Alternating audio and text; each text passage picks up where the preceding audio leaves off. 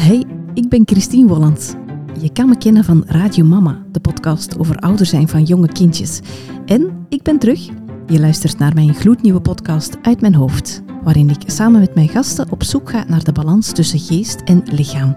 Als jij, net zoals ik, ook soms last hebt van een vol hoofd, dan heb je er misschien ook iets aan. Druk alvast op Volg podcast, zodat je de eerste aflevering zeker niet mist. Die zal ergens volgende week verschijnen en ik heb er Stéphanie Barrigan te gast. Zij is klinisch psychologe en psychotherapeute en ik vroeg haar onder meer waarom we soms zo in ons hoofd zitten. Dat overdenken, gek genoeg, is vrij verslavend. Je denkt van, ah ja, nee, ik pieker, zeg, ik vind dat echt niet leuk, ik wil daar echt vanaf.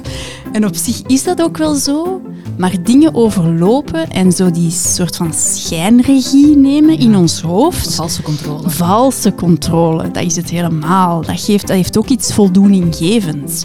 Dat is zo'n check.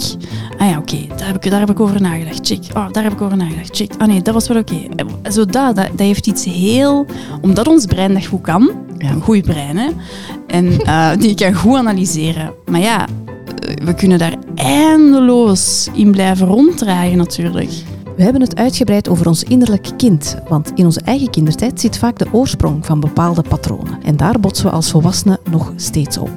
Het kind trekt dan de conclusie, ik ben niet goed genoeg en zeker niet als ik uh, zo mijn felle kant, mijn spontane kant, mijn luide kant, ik ben te veel. Dat hoor ik heel vaak in therapie, van ik ben te veel. Um, en die gaat zich dan kleiner maken. Ja. En die gaat zich stiller maken. En dat is een strategie om niet meer dat afgewezen gevoel te voelen.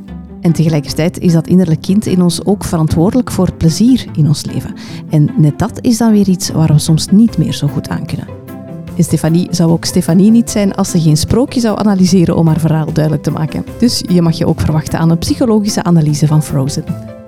En de rest ga ik nog niet verklappen, maar ik ga jullie niet te lang in spanning houden. Ik heb al veel te lang gewacht om deze podcast te beginnen. En dat is uiteraard ook iets wat ik bespreek in de eerste aflevering.